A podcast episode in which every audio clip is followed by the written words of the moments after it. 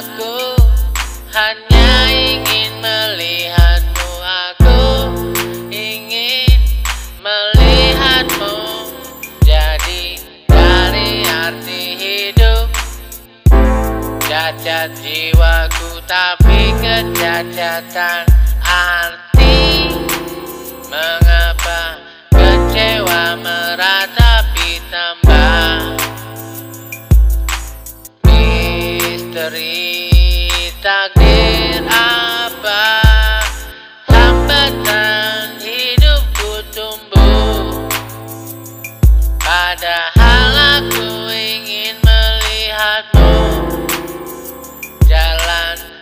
Bye.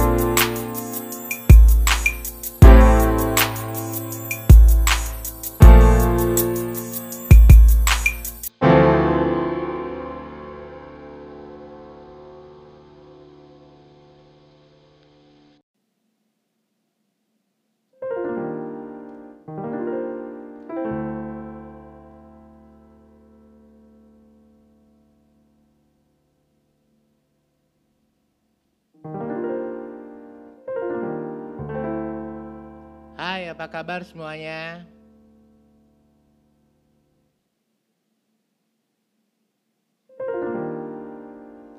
Ini adalah sebuah perasaan yang saya ingin ceritakan atau masih ingin saya ceritakan.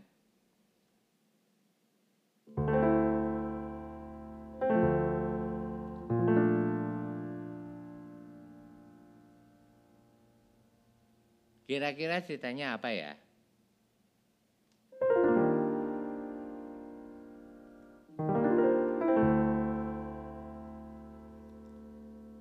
Karena di balik misteri cerita dari perasaan saya hari ini adalah tentang cerita ngamennya orang Amerika yang kita sangka itu sebenarnya negara adidaya.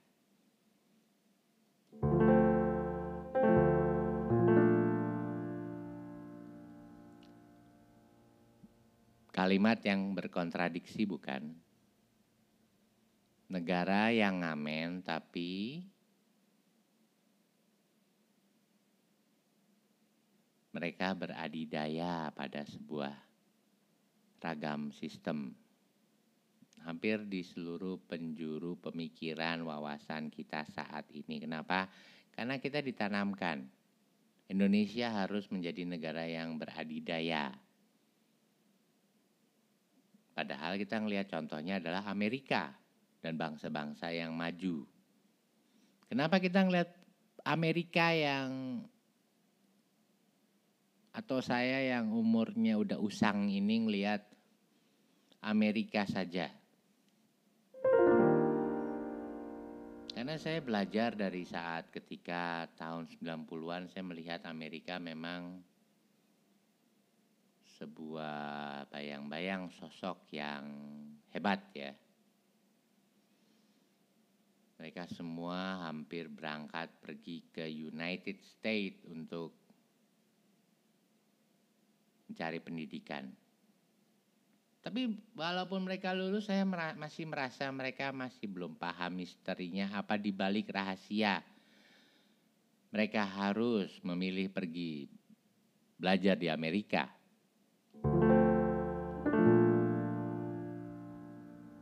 ataupun di Inggris.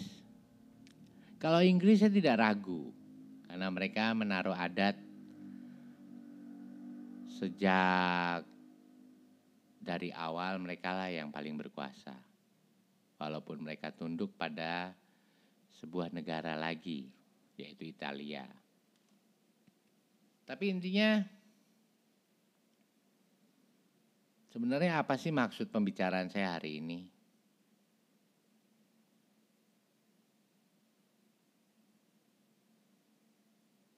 Saya dari sebuah renungan kegagalan yang saya miliki, kegagalan menjadi seorang produser ataupun sutradara. Jangankan produser ya, sutradara aja saya nggak mampu. Karena nggak ada orang yang mau menaruh cerita yang saya miliki sebagai investasi mereka. Tentunya saya harus menjadi seorang kreator yang hebat ya. Atau dalam kepengarangannya literatur saya atau literasi saya memiliki arti yang penting. Selama ini saya melihat Amerika negara adidaya yang sesungguhnya kalau dipikir-pikir mereka juga ngamen Selama ini guru-guru yang para guru di sekolah saat mendidik kita mereka bercerita Amerika adalah negara adidaya. Terus apalagi negara yang adidaya masih banyak lagi.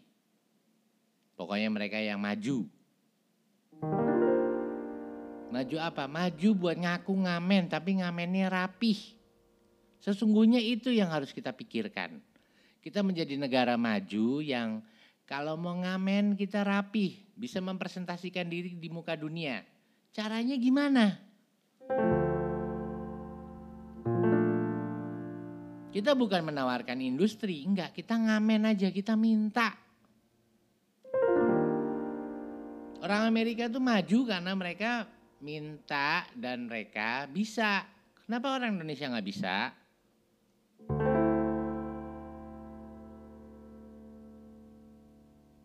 Apakah kita merasa selalu dijajah akhirnya? Apakah itu resikonya?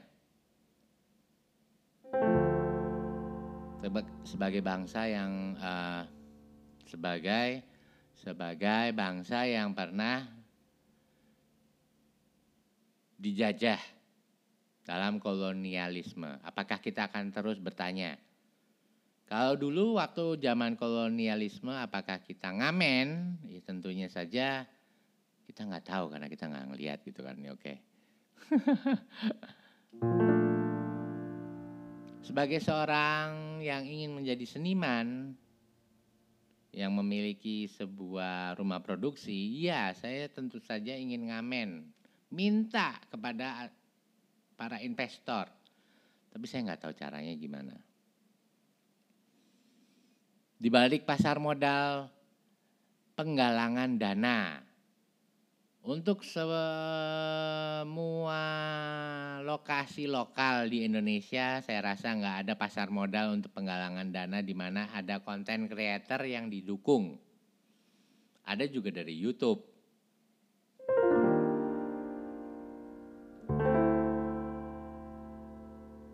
Terus negara kita apaan ya?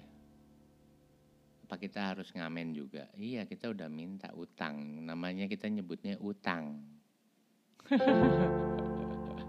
utang negara ya, oke. Apakah arti utang negara? Ngutang itu artinya ngamen atau bukan? Jadi pertanyaannya gampang kan akhirnya. Negara yang maju sebenarnya minta investasi.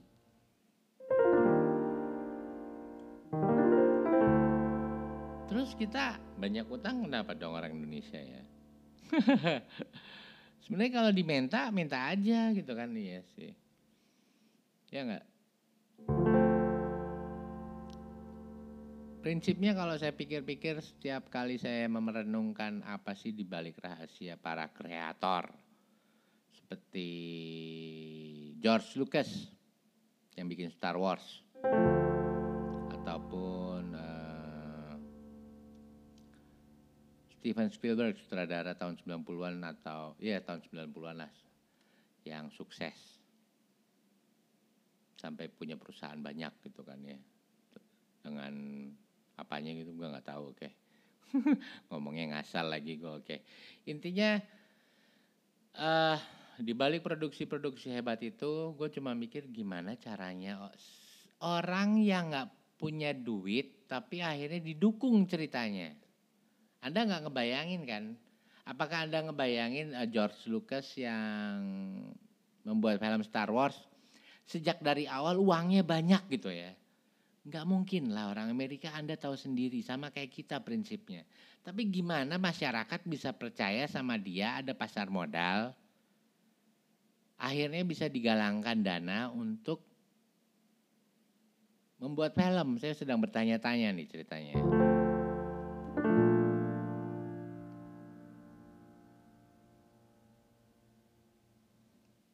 Saya sedang berpikir bagaimana caranya saya bisa mendapat bantuan untuk berkarya. Emang sih nggak penting, tapi hampir sama kayak utang piutang negara bukan?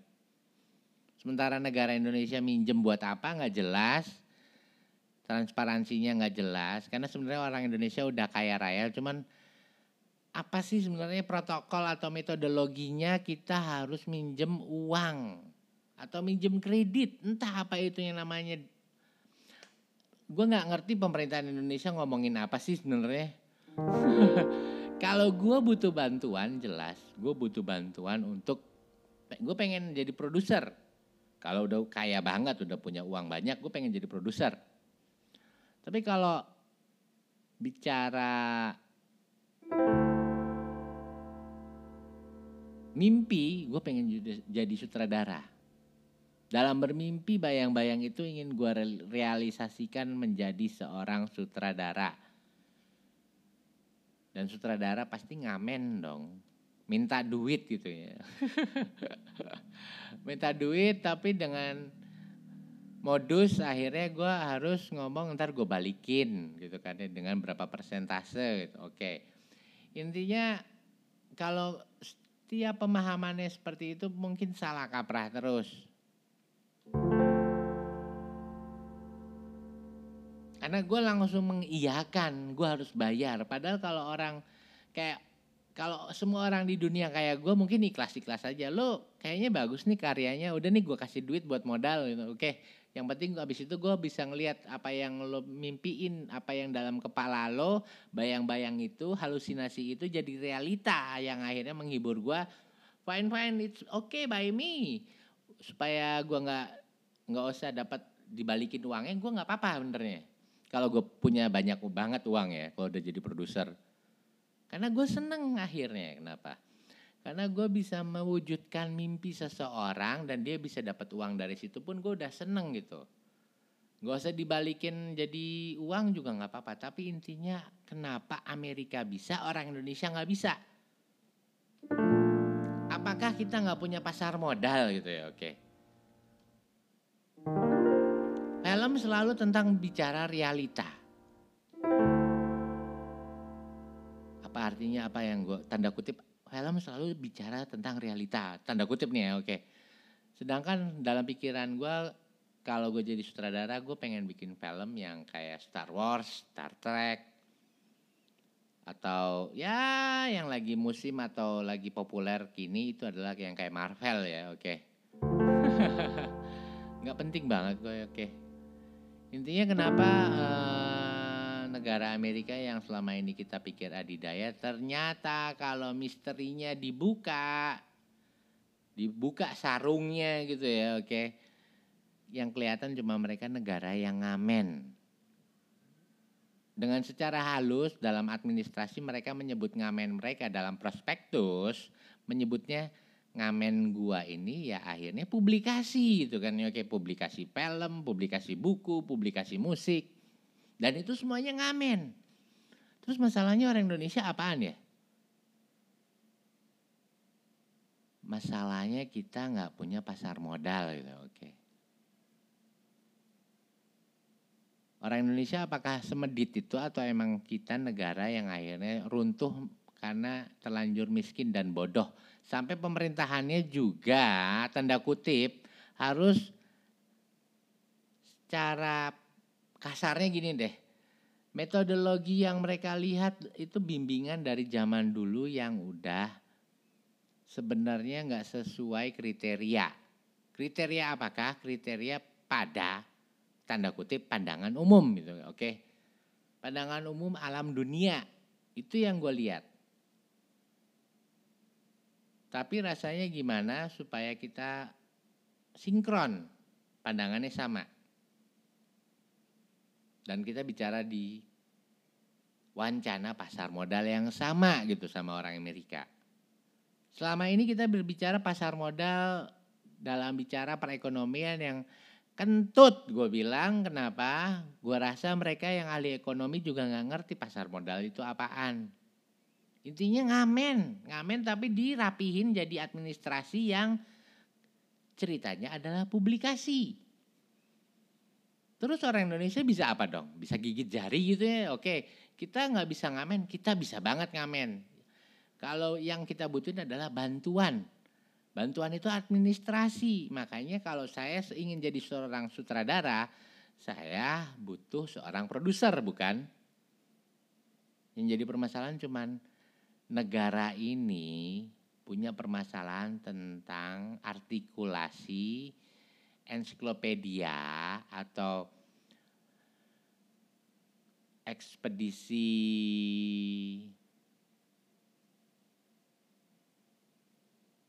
istilah yang sebenarnya hampir belum semuanya sinkron. Dan itu masih kerja keras kita gitu ya oke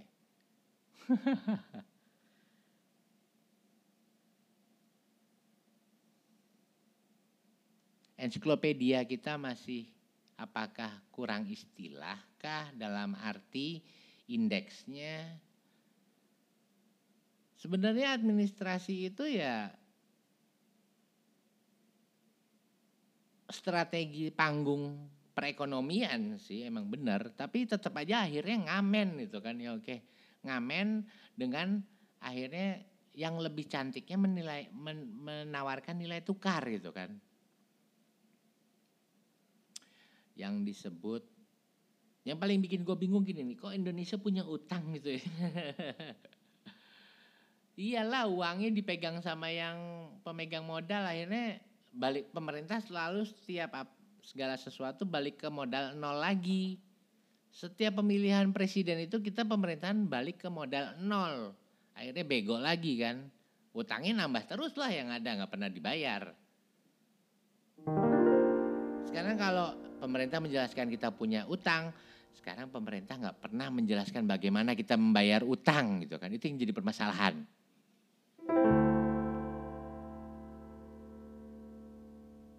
Kalau gue sebagai sutradara, gue ngebayar utang ya, gue baik bikin film itu metodologinya jelas.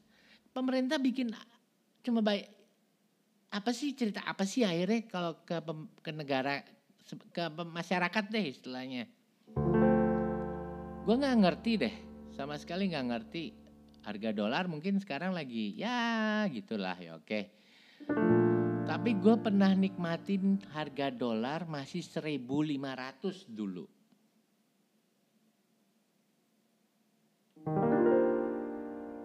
Kriteria apa yang akhirnya gue, oke okay, gue lahirnya nggak dari zaman dulu sih, gue nggak umur gue bukan seribu tahun, oke. Okay? Tapi pemerintah selalu bilang gue punya utang. Taruhan nama gue, presiden berikutnya juga punya utang baru lagi. Tapi akhirnya mereka nggak bisa ngejelasin gimana cara ngebayarnya lo mau ngutang. Ya iyalah utangnya duitnya di, di, di, di, di, di ditahan nama mereka duitnya. Inti, intinya presiden kan kayak ya gantinya nama, ya itu dia. Istilahnya kalau acara ngamen tapi strateginya yang harusnya disebut direktur tapi direktur negara tapi disebut presiden negara gitu kan oke. Goblok banget ya. Atau gue emang udah gila gitu ya. Dalam halusinasi tertentu gue udah mikirin terlalu jauh karena emang mau bikin film aja gue nggak jadi-jadi gitu. Oke. Tapi intinya bukan di situ, intinya tentang ngamen. Gue mau cerita kenapa negara Amerika dulu ditanamkan di pemikiran kita sebagai negara yang adidaya. Hebat dan Prospektus misteri tersebut tidak pernah terpecahkan di pemikiran gua sama sekali dan baru hari ini gua sadar, anjing, mereka gimana dapat caranya modal ya setiap kali mau produksi film. Ya mereka punya pasar modal. Pasar modal itu berdasarkan tradisi yang sudah pada umumnya terbiasa. Yang jadi permasalahan apa? Pemerintahan kita setiap ganti pesta demokrasi ya, setiap pesta demokrasi, ntar pemerintahan baru adatnya mereka kita tuh belum jelas presiden kita masih dihitung pakai jari juga masih bisa. Masih kayak belum sampai 20 presiden kan kita ya oke.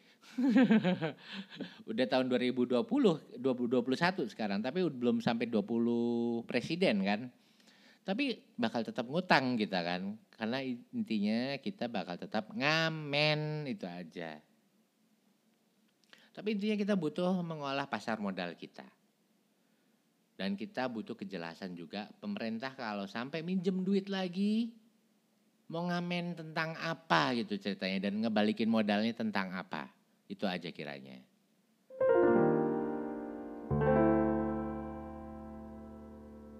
Oke intinya mulai cerita. Mulai cerita itu aja. Ini intinya tentang mulai cerita aja.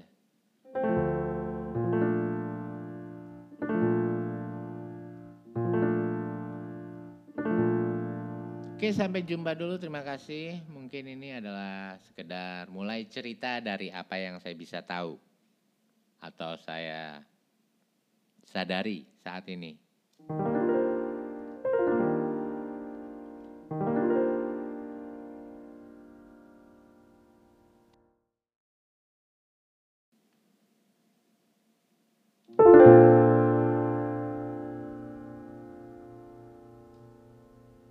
Ada istilah. Istilah itu adalah hal yang penting dari sebuah esensi.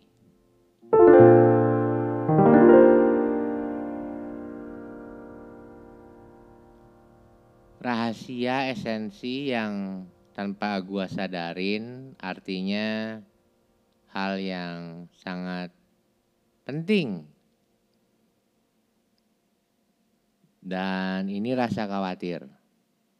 Kaitannya sama ngutang. Sama pasar modal. sama ketika gue mau mulai recording lagi karena sebelumnya gue capek akhirnya gue kira gue harus mengakhiri dan gue akhirnya istilahnya uh, bouncing semua yang udah ada untuk didengerin dulu gitu ya. Gue ngomongin apa aja gitu dalam waktu 20 menit sebelumnya. Dan ketika gue mau recording lagi, yang gue bilang tadi esensi adalah hal yang gak mudah settingnya bisa sama. Intinya tentang mindset, intinya tentang setting, intinya tentang persiapan. Sebenarnya negara kita udah ngutang, ngutang banyak banget. Yang dijelasin ngutangnya, tapi nggak pernah ngejelasin gimana cara ngebalikinnya gitu kan. Apakah itu masih tetap harus kayak karena kita punya beban kredit, akhirnya kita punya tanggung jawab gitu kan ya oke. Tapi intinya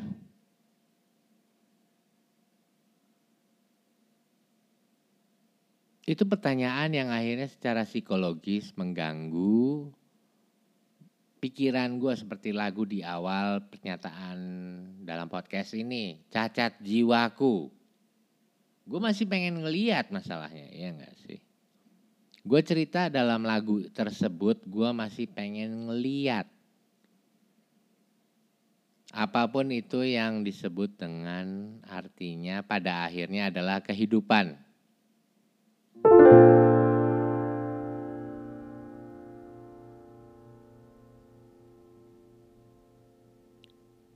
Gua nggak yakin tapi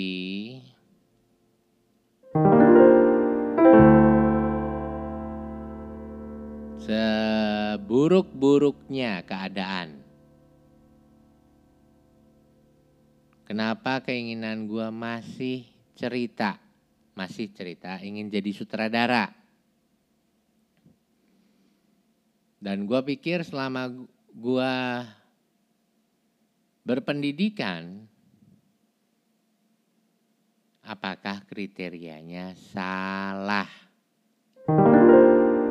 Semua orang bukan cuma gue yang ngomongin masalah pendidikan kita masih nggak jelas gitu ya, oke. Terus pendidikan yang jelas apa? Merapikan diri supaya ngutangnya nggak kelihatan atau emang bagaimana ngutang tapi bisa ngebalikin gitu kan iya oke ini pertanyaannya gampang juga di pikiran gue nih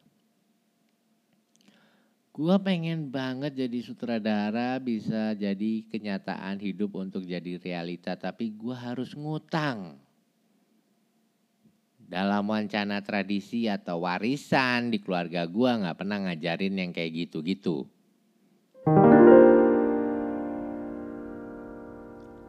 Tadi udah gue sebutin uh, George Lucas, seorang sutradara, seorang produser, akhirnya seorang kreator yang diakui.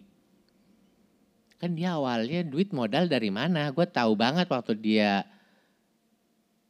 sekolah SMA di Amerika dulu pasti nggak pernah nggak ngerasain mau beli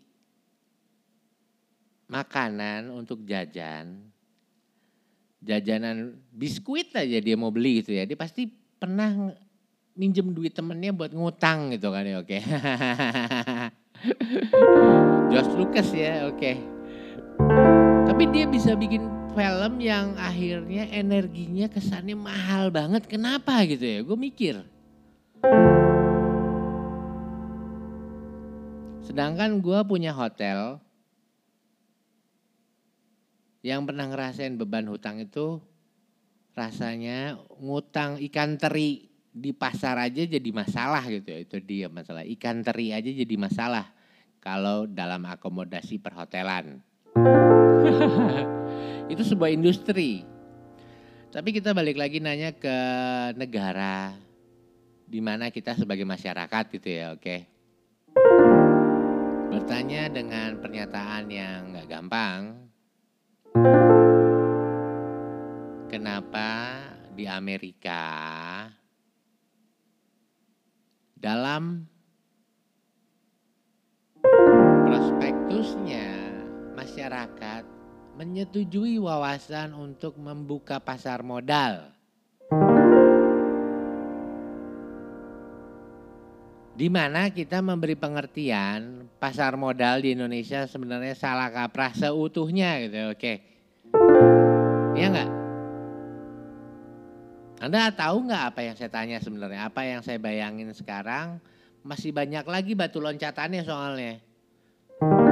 Buat merapihkan seluruh persiapan akomodasi industri di Indonesia.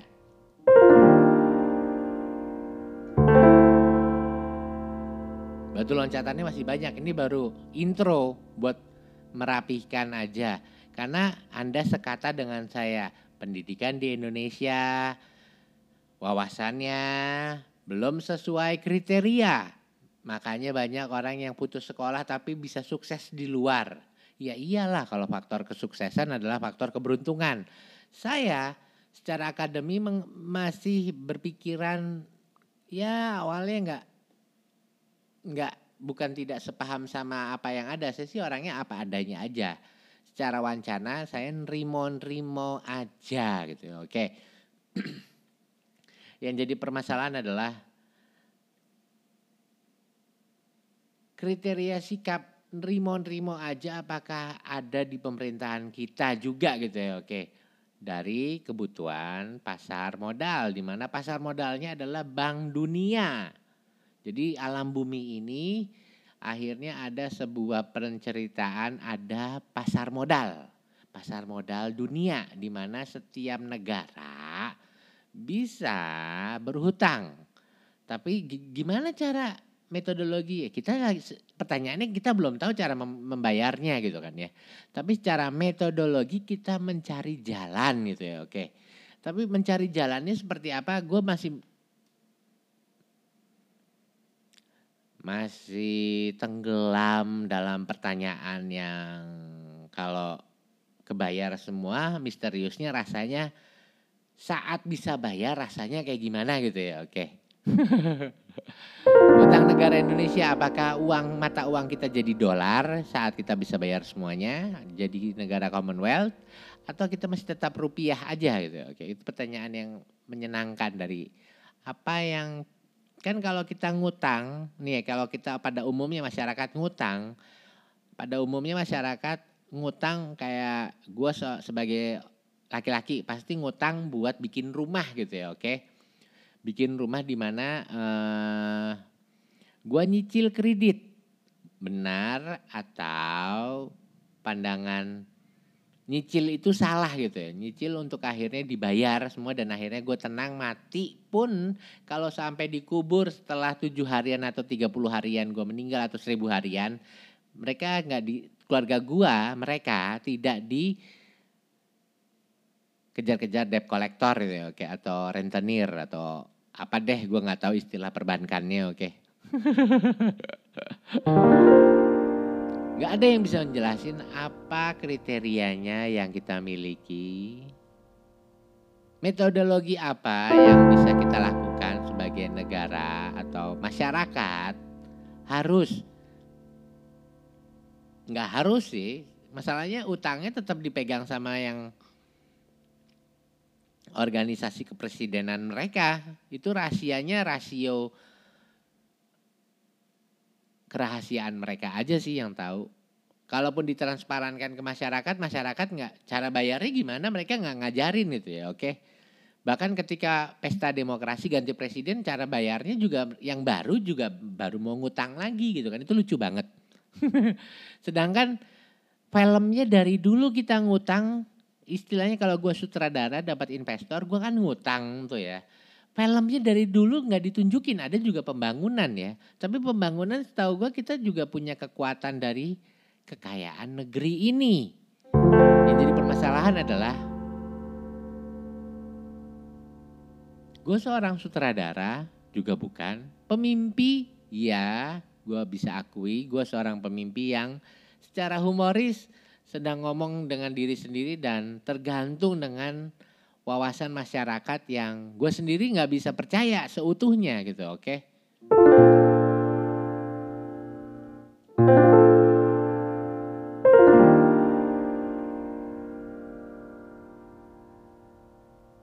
seutuhnya wawasan. Masih bisakah gue percaya sama lu semuanya? Bisa nggak gue percaya sama lu semuanya? Walaupun udah denger, lo dapat ide atau mungkin teringatkan sesuatu yang kemarin lo pikirin lo lupa dan gue ingetin karena podcast ini lo bisa nggak gue percaya? Bisa nggak pada suatu ketika lo jadi di posisi di mana menguntungkan dan dapat keberuntungan tapi bisa nggak lo gue percaya? Gak ada yang bisa gue percaya di negara ini. Di masyarakat ini juga belum bisa. Bahkan istri gue sendiri juga belum tentu bisa gue percaya.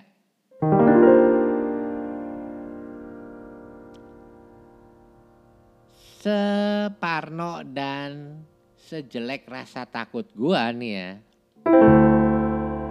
Ini lagi pandemi. Setiap hal yang gue benci adalah periode ganti presiden. Itu paling gue benci kenapa? Artinya utang baru buat negara ini itu ya oke. Dan kita masih belum dikasih tahu cara bayarnya gimana. Ya iyalah. Bagian seksi bendahara yang megang utang itu akhirnya kan mereka megang. Akhirnya mereka punya company profile. Satu grup susunan mereka ya setuju gitu. Oke, gua mau ngutang dulu buat negara ini. Ya pada akhirnya kalau apa ceritanya seperti layar lebar, mereka akan bercerita apa coba? Aku siapkan lapangan kerja untukmu, wahai masyarakatku. Itu kan yang sebagai pemegang kekuasaan dari bayang-bayang yang belum bisa kita jangkau apakah itu utang negara gitu ya, oke. Artinya sebenarnya utang negara is not is not something that is a, such a bad thing karena emang tujuannya untuk memakmurkan masyarakat. Tapi ibaratkan permukaan layar, ceritanya nggak pernah sampai itu ke kemakmuran masyarakat. Kalaupun sampai, waktunya jangka panjang yang emang karena kita kok ya udahlah pokoknya upayanya ada, tapi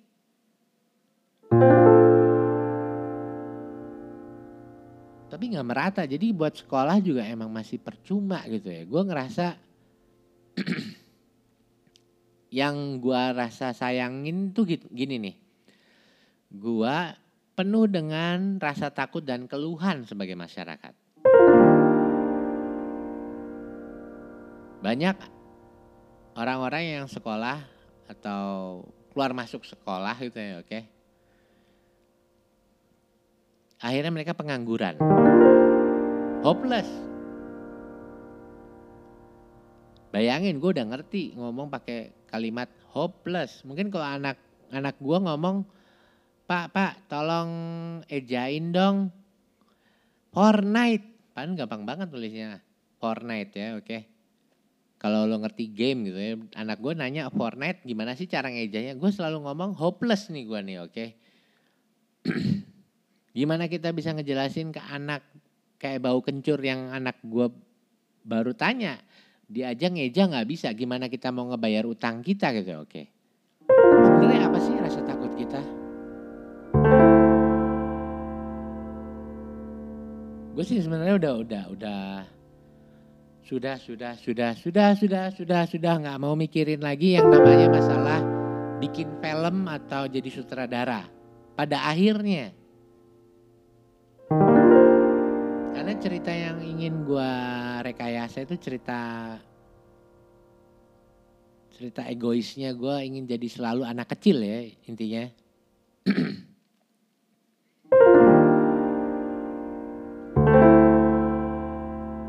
gue selalu pengen jadi kayak anak kecil karena gue selalu membayangkan apa yang gue yakinkan dalam rekayasa pemikiran-pemikiran gue tentang apa itu kriteria gue asik main sendiri dalam pemikiran atau wawasan gue bereksplorasi.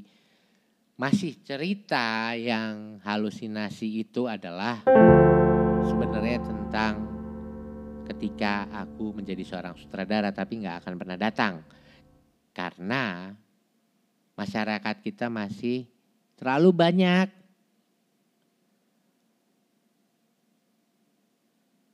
musibahnya daripada ketimbang makmurnya.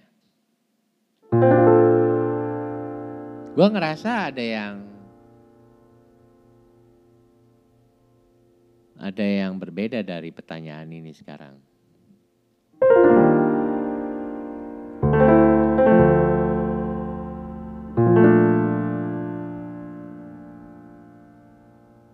Yang berbeda gue sedih banget ya. Gue patah hati karena gue gagal jadi orang tua. Orang tua yang bisa nyenengin anak. Gue mungkin punya warisan dari keluarga. Tapi gue gak bisa nyari pemasukan walaupun gue udah punya modal miliaran rupiah gitu ya oke. Okay?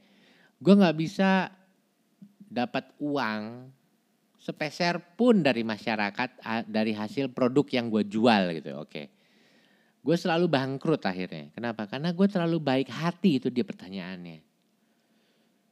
Setiap uang yang gue keluarin gue akhirnya ibarat kata ya udah gue kasih aja ke orang tuh kan nih buat lo. Seburuk itu akhirnya gue sekarang jadi orang yang pesimis. Padahal waktu dari awal, kalau dari awal gue bujangan gitu ya oke. Okay gue bakal produksi apa yang gue mau. Karena gue udah sakit jiwa duluan dari awal. Mungkin gue udah bikin film. Tanpa minjem duit orang. Mungkin gue udah publikasiin atau distribusiin semua film-film gue.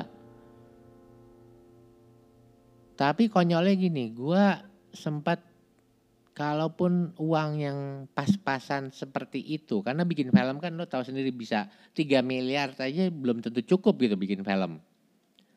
Tapi di Indonesia 3 miliar film harga 3 miliar itu hal yang gimana gitu ya. yang hasilnya masih belum bagus kalau kata gua, belum belum belum maksimal. Mereka bilang ini udah keren nih film 3 miliar. Ya enggak sih? Tapi masih ya mengecewakan masyarakat. Ya. Oke. Intinya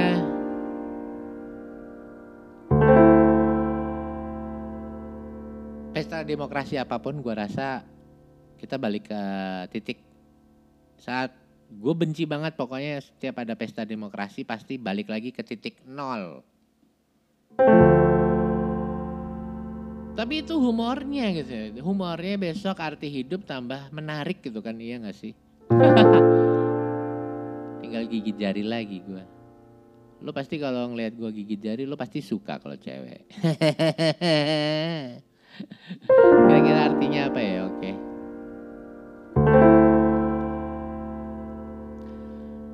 Ha,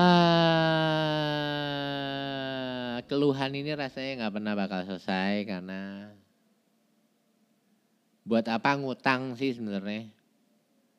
Apakah sejak kemerdekaan itu utang itu diwajibkan?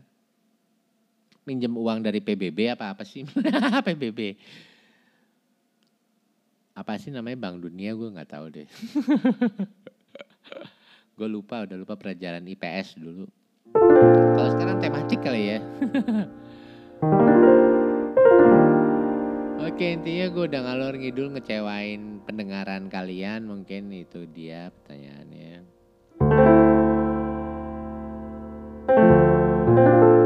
Intinya gue cuma nekenin nekenin tombol piano aja sih, habis seneng banget rasanya.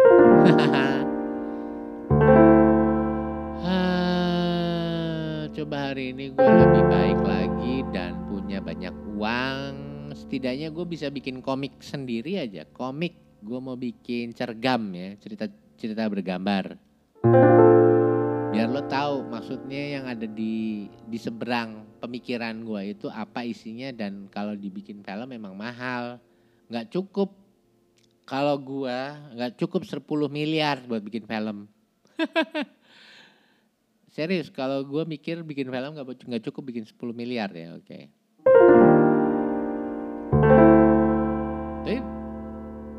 Balik modal nggak tuh ya?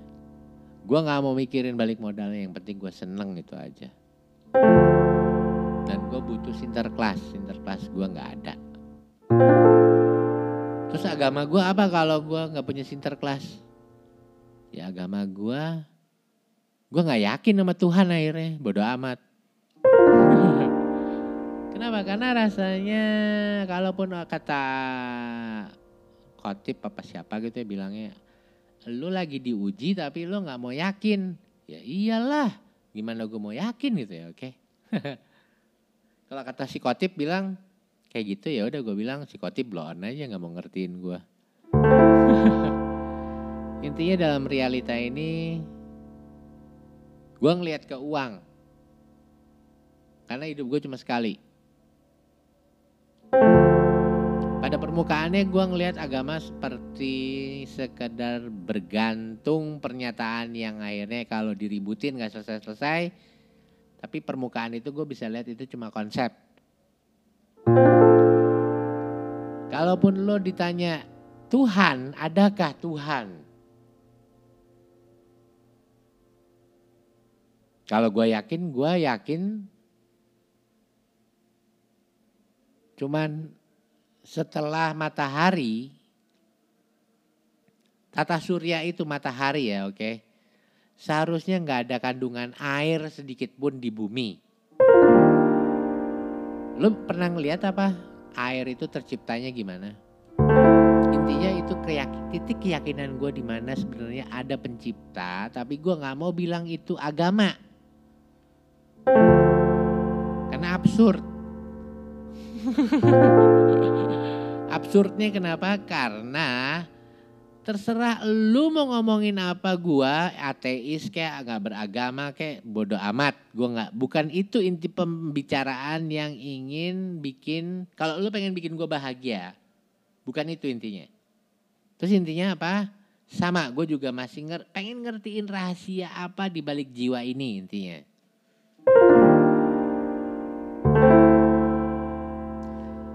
sebenarnya yang pengen gue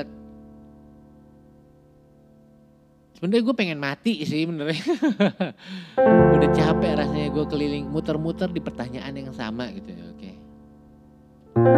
Rasanya kalau mau tidur gue harus nunggu sakit badan dulu badan gue nih nyeri. Nyeri sampai pegel sampai aduh nggak karuan kayak rontok gitu baru gue bisa tidur pules kalau gue rebahin gue nggak bisa karena dari awal gue bilang sama kalian semuanya, gue belum percaya sama istri gue. Istri gue juga sebaliknya belum percaya sama gue. Kenapa? Karena dari harta yang gue punya, ataupun itu warisan, ataupun itu apa, bayangin orang tua gue sendiri gak mau ngasih uang warisan ke gue. Maunya dititipin ke istri gue. Kenapa? Karena dia tahu sifat gue laki-laki nyokap gue mikir sifat pengulangan laki-laki. Intinya dunia ini mustahil bisa ngertiin gue. Kenapa? Karena semua wanita bilang laki-laki itu bajingan tengik. Pada umumnya seperti itu kan. Benar karena memang itu kita berbicara atau berpikir dengan cara pengulangan-pengulangan yang terjadi dalam hidup. Dan itu berputar. Dan ya sudahlah. Dan kita hanya bisa kecewa karena bilang ya sudahlah.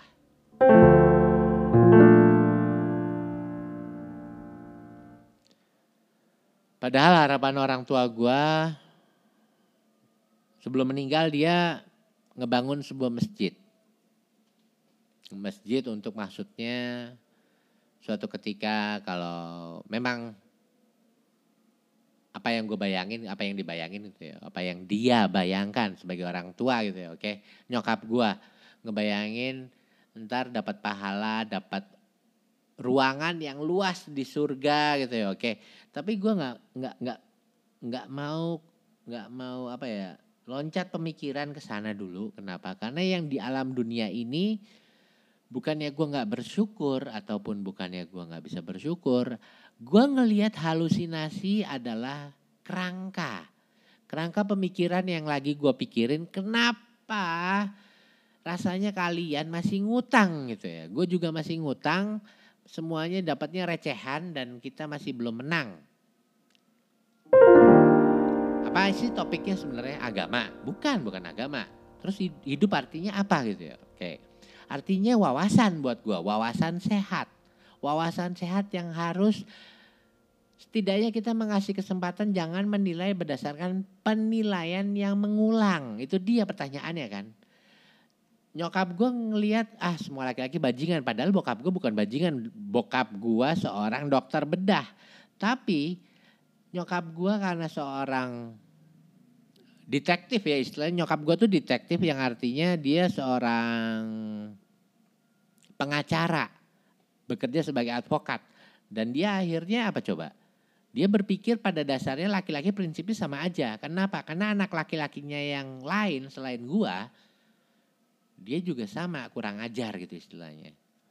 Guanya kurang ajar, dia juga kurang ajar, sama-sama kurang ajar itu. Akhirnya disebut laki-laki bajingan gitu kan, oke? Jadi pengulangan itu yang dikhawatirkan. Jadi sebaiknya uang warisan dipegang, dikasihkan ke istri gua ya. Gua nggak bisa ngapa-ngapain lah.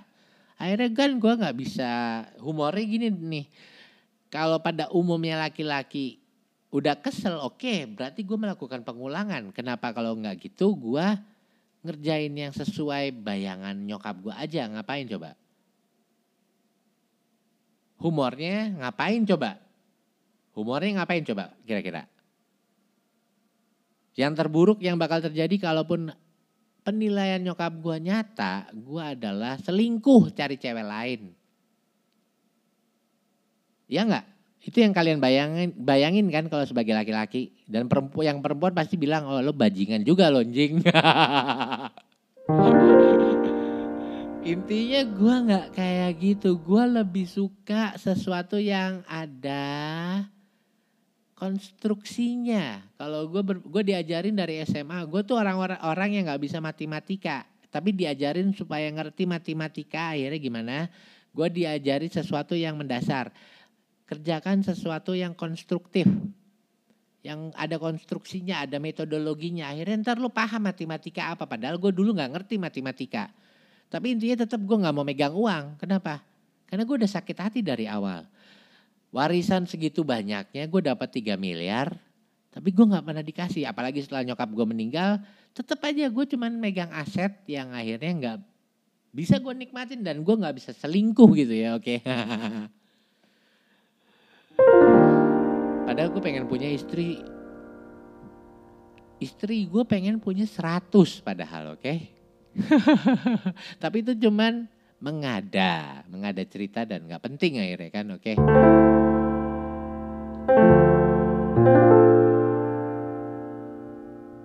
Tapi gue sedih banget karena apa? Produksi komik cergam bikin cergam aja gue nggak bisa kesampaian gitu karena duit semua dipegang istri Istri motivasi cuman bikin rumah akhirnya. Memeg mengkondisikan semua uang agar tidak habis sia-sia. Dan karena gue gak bisa menciptakan lapangan kerja kayak orang tua gue. Akhirnya gue cuman gigi jari lagi gitu ya. Gue ngemut-emut. Ya gak sih? Ngemut-ngemut kayak istilahnya kayak gue nete gitu ya oke. Okay? Gak nyambung deh gue anjing, anjing.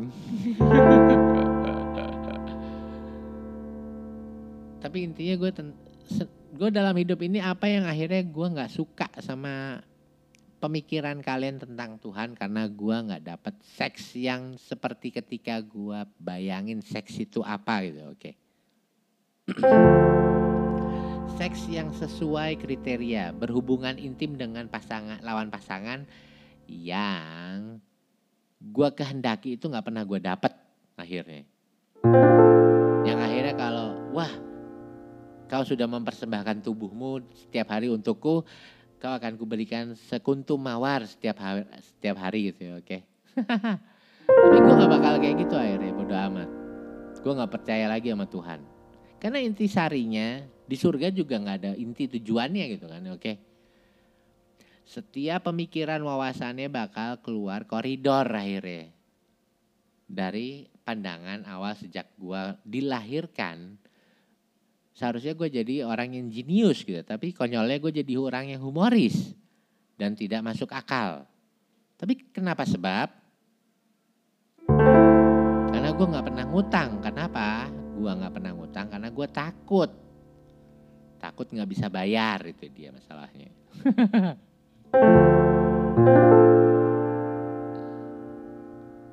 Ada satu perempuan yang gue suka banget atau gue cintai dalam hidup gue. Bukan istri gue ya. Bukan ibu gue juga. Gue gak deket malah sama ibu gue. Intinya ada cerita kisah musibah dalam keluarga gue.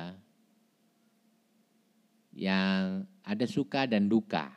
Sukanya adalah nyokap gue jadi orang yang kuat dan hebat selain jadi advokat atau seorang pengacara ya. Walaupun itu bukan pekerjaannya pada akhirnya dia cuma berusaha memiliki tempat penginapan atau akomodasi hotel. Akhirnya dia bisa buat hotel. Kalaupun hotelnya sekarang sepi di masa pandemi, semuanya sebab adalah gue masih akui dia orang yang punya hal keberuntungan. Kalau kita bicara keberuntungan nyokap gue orang yang beruntung. Tapi suka itu sukanya ya. Dukanya adalah adiknya ada yang dibunuh. Hinanya lagi dalam masyarakat, fitnahnya juga nggak bener gitu ya. Oke. Sebenarnya gue punya cerita panjang. Suatu ketika masyarakat di Indonesia percaya kepada Presiden Soeharto adalah kebijaksanaan kriteria pandangan karakter yang kira-kira walaupun kita tidak menjangkau membayangkannya siapakah Presiden Soeharto sesungguhnya dia mirip-mirip kayak bokap gua orang bijaksana. Gue bicara bener ya. Walaupun dia pegang pistol, gue yakin dia orang yang setia.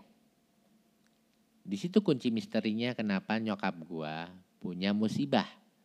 Musibahnya tante gue atau adiknya pernah dibunuh. Pernah dibunuh ya artinya udah mati ya sekarang ya, oke. Okay. Dan gue masih umur lima tahun. Akhirnya gue cerita tadi sebelumnya. Gue gak deket sama nyokap gue.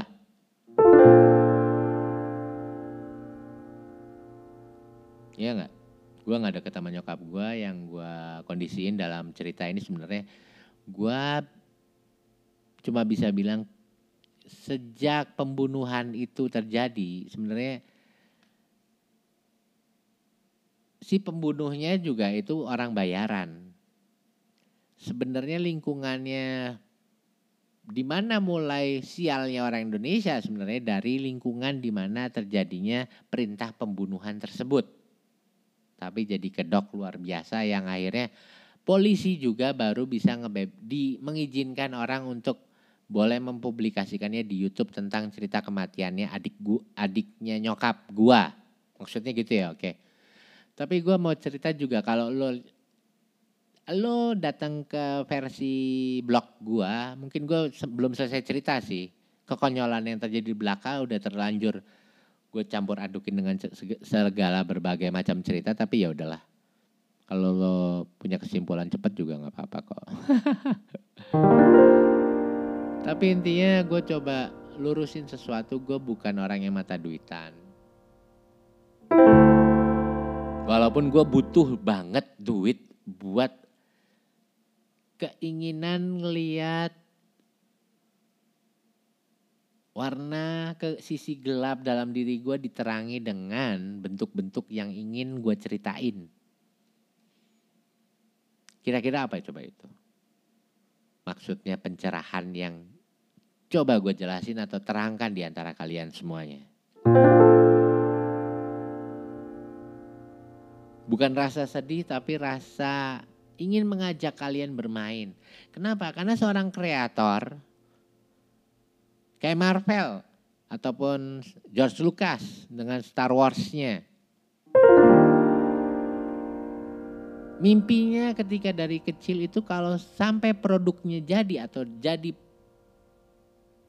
jadi ya jadi permukaan yang layarnya akhirnya bisa dilihat dan filmnya itu dia keterangannya. Sebenarnya mereka ngajak bermain. Dia orang-orang yang akhirnya gue bilang itu baru malaikat tuh di dunia ini. Manusia walaupun wujudnya manusia tapi mereka malaikat. Kenapa? Karena akhirnya apa yang mereka ciptakan akhirnya jadi sesuatu yang akhirnya ya karya loka yang akan terus jadi duit gitu kan kalau dimainin. Itu mereka, itu malaikat di dunia itu baru gue bilang se gila-gilanya gue, gue pengen kayak mereka gue. Jadi kalaupun gue udah sukses punya banyak uang, kalau lo butuh investasi ke gue, kalau lo dukung gue, gue jadi sutradara dan lo lihat betapa kerennya gue juga kayak mereka, tentunya gue bakal kasih duit kalau lo mau bikin film, gue bakal kasih duit. Kenapa? Karena gue pengen jadi produser yang baik. Selama lo sukses, pecah telur, pecah telur doang gitu ya, oke. Okay. gue bakal dukung lo buat bikin film kalau gue produser gitu, itu dia intinya. Cuma masalahnya, kronologinya, gue belum seberuntung itu hanya orang-orang tertentu yang mungkin ditolong Tuhan atau pencipta ya, oke. Okay. Pencipta alam semesta ini yang misterius. Gue masih menganggap alam pencipta ini ada di ada di dalam alam kita juga. Energinya ada, wawasannya ada. Sinerginya itu yang harus kita pastikan aja. Cuman gue masih nggak tahu, gue masih nyari arah nih di mana sih energinya gitu ya, oke. gue pengen banget jadi orang yang sukses. Artinya gue bisa orang sukses apa sih? Bijaksana apa sih sebenarnya? Bijaksana tuh artinya nggak merugikan pihak apa pun. Ketika konteksnya adalah bilantara masalahnya gitu ya, oke. Terkait sama kita. Kita nggak bikin pengulangan penilaian yang akhirnya merugikan pihak mana pun itu dia.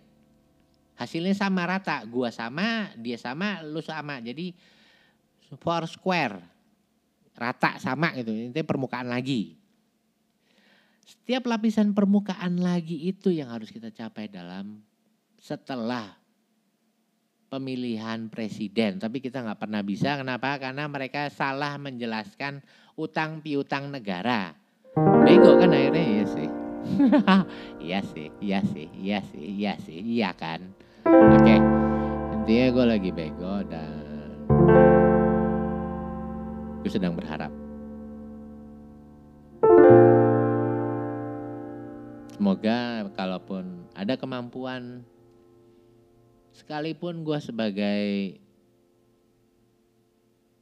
manusia dengan pencerahan sebatang pensil dan penghapus, bila seburuk-buruknya itu modal yang gue punya, gue bakal jadi animator. Dan untungnya lebih dari sekedar itu. Gue bakal cerita tetap. Walaupun gagal tertati-tati, walaupun capek, Walaupun pagi ini gue belum tidur, walaupun keinginan gue ngebangun industri yang sama tingginya sama sejajarnya seperti George Lucas atau Marvel Industri Disney. Titik permasalahan semua masalah dimulai dalam sistem kapitalisme. Apa sih kapital? Kapital sebenarnya adalah sebuah misteri yang gue pengen tahu apa sih rahasianya jadi pemenang dalam sistem kapital.